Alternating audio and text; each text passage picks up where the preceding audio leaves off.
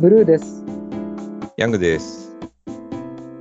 もうあの100回喋ってきてですね、うん。やっぱりこの、ポッドキャストっていうのにちょっともう一回向き合ってみたいなと思って、100回も喋ってきたんだから、節目を経た我々として。そうそう、どううん。どうなんだ、音声メディアっていうの？っうんうん。ていうのをちょっと振り返ってみたいなと思っていてう、ん。やっぱりこう、ちょっと僕が最近感じてることを言うとですねうん。う、ん。と音だけのメディアってやっぱりすごい可能性あるなってやっぱ思ってるんですよね。うん。で、やっぱりここのとこずっと動画っていう映像をやっぱ見るようになったじゃないですか、いずれにしても。ですね。うん。で、最近僕、あの出張するたびに、これ、ほいいのかどうかわかんないんですけど、うん。新幹線で前から後ろまで歩いてんですよね。どういうことですか、それ。えっと、だから16号車の車両を、うん。あの座席指定して、うん。で、東京駅離れて、うん。ちょっと経ったぐらいに、うん。前に向かって歩き始めて、うん。うん。で、1号車まで行って戻ってくるんです。はいはいはい。で、それ何やってるかっていうと、はい。一体みんな何してんのかなと思って、あ、なるほど。パトロールしてんですけど、あ、なんか、ついにまた新たな機構を告白されてるのかと思いました。一応意味があったわけですよ、その行動には。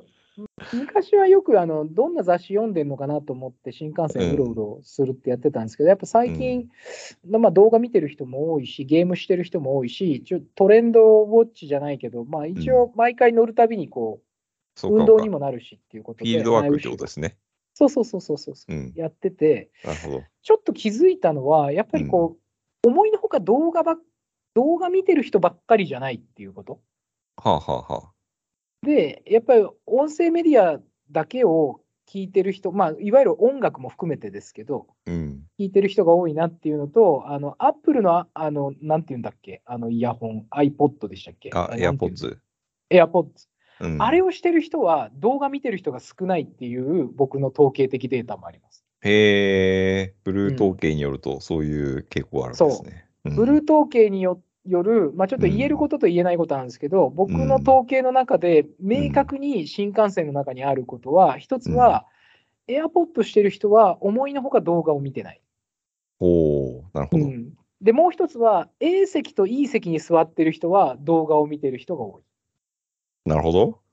うん、だから、やっぱり人間、動画を見るっていうのは構えてんだなと思ったんですよ。あ、はあはあはあ、なるほど。カジュアルに動画を見るっていうことは多分あんまりなくて、うん、どっちかっていうと、今日は動画を見ながら新幹線に乗るぞって思ってる人が多いのかなって思ってうる。ん、うん。いう中で、音声メディアってものすごいカジュアルだなと思っていて、うん、うん。ちょっとした空き時間でも聞けるし、うん。っていうところにちょっと可能性を感じてると。まあ確かに、まあ言われてみると、その、なんていうんですか、いわゆるこう、隙間時間みたいな言葉ってよくありますけど、うん、その隙間への浸透力って意味だと、音声メディアが一番バランスいいかもしれないですね。こう、動画だとね。ね、ちゃんとその視聴できる環境がないといけないけどうん、またその活字メディアだと、またちょっと場勝手が変わってくるじゃないですか。うん、で、ながらにちょうどいいっていうのって、音声メディアっていうのは、まあ、ま前から言われてることではありますけど、改めて感じますよね、そういう話を聞くと。そうなんですよ。だから、うんやっぱりちょっと自分の中で音声メディアって結構ちゃんと、まあ、これからも付き合っていきたいなって思っていて、うん。で特に切り取りもしにくいんですよね。私が喋ってることって私の話し方があって、うんでそれを他の人がそのまま喋っても、なんとなく伝わらないじゃないですか。うんうんうん。文章って結構コピペできちゃうんですけど、うん。結構音声メディアって切り取りしにくいなって思ってるとこもあるんですよね。うん。うん。確かに確かに。だからやっぱ同じは同じワードでもヤングが言う言い方とブルーが言う言い方はやっぱりちょっと違うじゃないですか。ああ、そうですね。それはそうですね。そうそうそうそう。だからそういうとこでもなんか音声メディアっていいなって思ってて。うん。なんかちょっと過去を紐解きつつ話すのも面白いかなって思ったんですよ。で、うん。音声メディアっていうと昔はこうラジオみたいなものがあって、で、そのラジオがこう流行ってたのって、その映像を送るほどインフラが発達してなかっインフラとデバイスが発達してなかったっていう理由もあると思うんですけど、あの、多分今今でも通用するその隙間に入り込みやすいみたいな特徴もあって当時からなんか普及してたんじゃないかなって思うと、うん。なんか未だに見直される余地が多分いろいろあって、まあそのテレビとかあのオンデマンドの動画のストリーミングとかにも代替されちゃったところもあると思うんですけど、もともと持ってたラジオの役うん。割が。でも依然としてこう隙間に入り込みやすいみたいな、あの、もあるだろう、あるんだろうなと思いますし、あと、あの、音楽を聴くっていうのと、こういう、なんか、ポッドキャストを聞いたり、こう、あれなんていうんですか、オーディオブックか、オーディオブックを聞いたりっていうのも、ちょっとなんかこう用途が変わりそうな感じもありますよね。違うね、うん。うん。違う気がする、なんとなくね。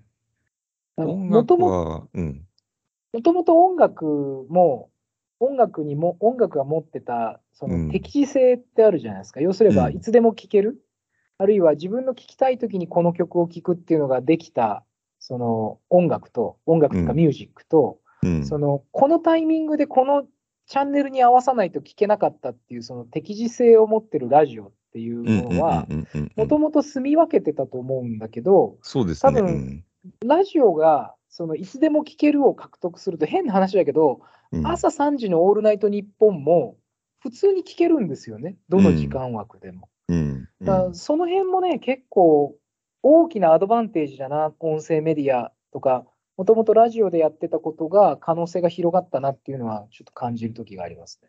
うん。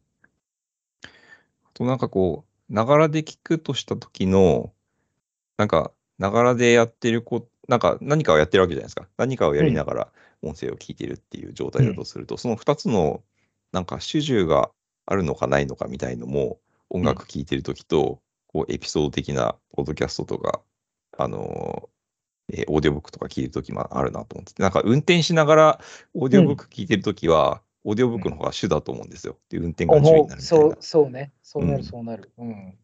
なんか、なんだろうな、何かをしながら音楽聴いてるときは、場合によっては音楽がもう完全にこう自由になってて、BGM になってて、ね単にその種のことをやってるだけだと物足りないから自由を音楽として入れてるみたいなこともあるのかなと思ったりもしますね。あのーうちのね、あのーグループ員なんですけど、やっぱ子供の寝かしつけしてるときに動画は見にくいけど、音声メディアは聞きやすいって言ってて。ああ、なるほど。だこれも主は子供を寝かしつけるで、うん。まあ、うん10が音声メディアなんだけど、うん。音楽だとやっぱりちょっとその距離感が変わるけど、うん音声メディアだと50-50ぐらいなんじゃないかな。うん、子供を面倒。見るっていうのと、うんストーリーを聞いてるっていうね。はいはいはい。音楽だとちょっと物足りないのかもしれないですね、そういう意味だちょっと物足りないかもしれないうん。うん。ですよね。おそらくなるほど。なるほど。ななんとなくだから、私の中ではもう、もうもう少しこれ、多分こう時間をかけてやっていくと、今まで見えてなかったことがまた見えてきたりとかするのかなと思って、音声メディアは思いますね。うん。なんか、動画って連続で見続けるのって結構きついと思うんですけど、うんあの、例えば、スター・ウォーズのねエピソード1から6まで全部いい通してみたら結構きついと思うんですけど、音声メディアってどこまで通して聞けるんでしょうね、なんか。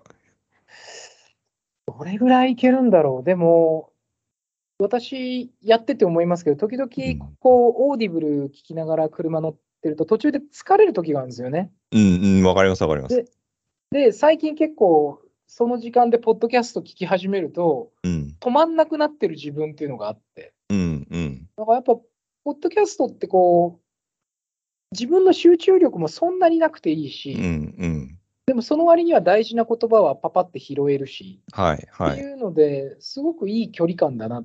ね、うん。